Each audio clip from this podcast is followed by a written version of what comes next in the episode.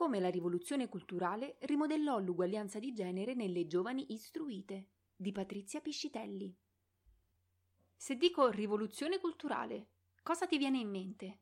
Stiere di giovani uomini e donne con berretti bombati, giacca maoista verde scuro e con in mano il libretto rosso, impugnato e sguainato come una spada.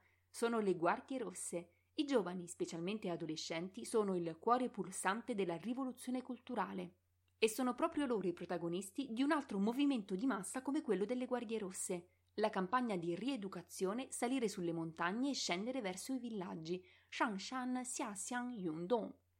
Si tratta dell'esodo di milioni di adolescenti tra i 15 e i 20 anni riversati nelle campagne per essere rieducati dai contadini.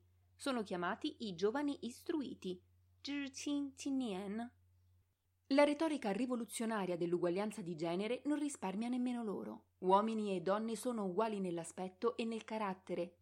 Sembrerebbe una vera e propria cancellazione del genere e della sessualità in nome della neutralità. Questo tuttavia è limitante. Vestirsi e comportarsi come gli uomini rappresenta un illusorio passo in avanti per l'emancipazione femminile. I tempi sono cambiati, uomini e donne sono uguali.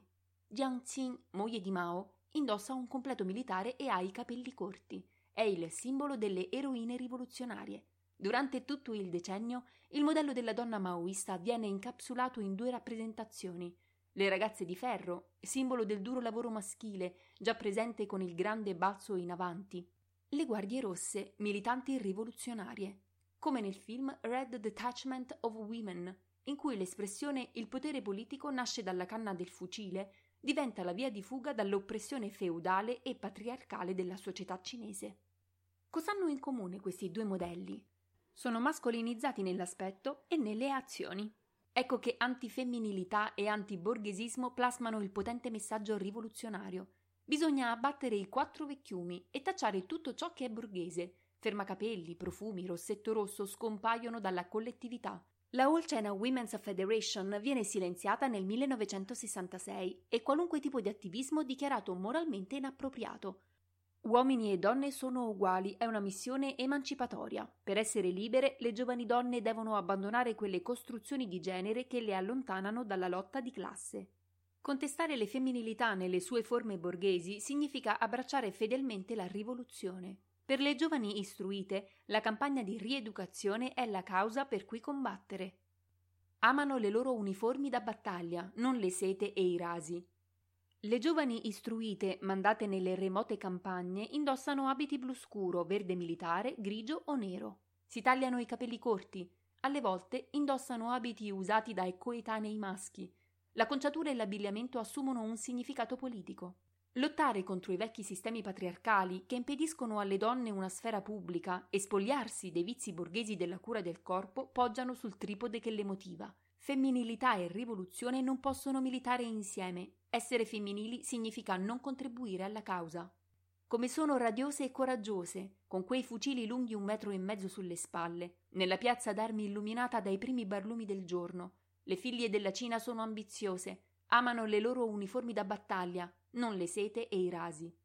L'uguaglianza di genere segna quindi non tanto l'annullamento delle differenze quanto il rimodellamento della femminilità alla mascolinità, dal vestiario al comportamento. Qualsiasi affermazione di un'identità specificatamente femminile viene denunciata e etichettata come borghese, antirivoluzionaria, illegale, perché quest'idea della femminilità è d'ostacolo all'emancipazione. Ciò che possono fare i compagni uomini lo possono fare anche le donne. Prendere parte alla campagna di rieducazione significa abbracciare il disegno rivoluzionario. Lavorare nelle campagne al fianco dei contadini è la falce che taglia alla radice le disuguaglianze, dal divario città-campagna al lavoro manuale intellettuale.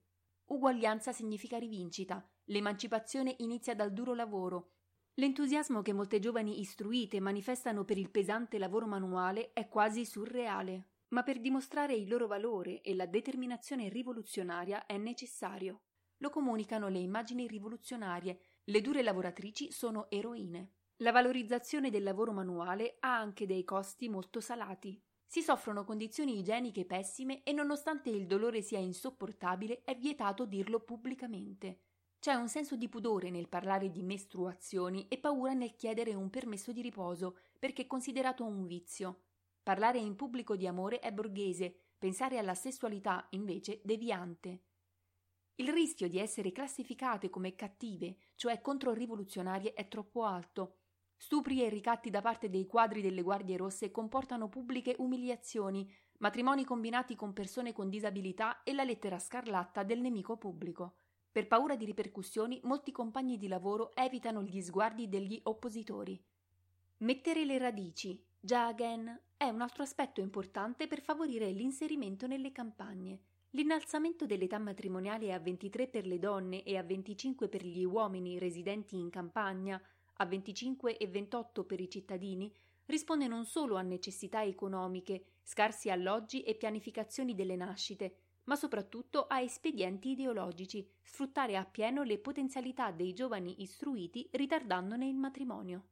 Per le donne dallo status sociale cattivo o meno favorevole, Mettere le radici è un'occasione da cogliere per ricostruirsi stabilità e prestigio agli occhi dei quadri e del partito centrale.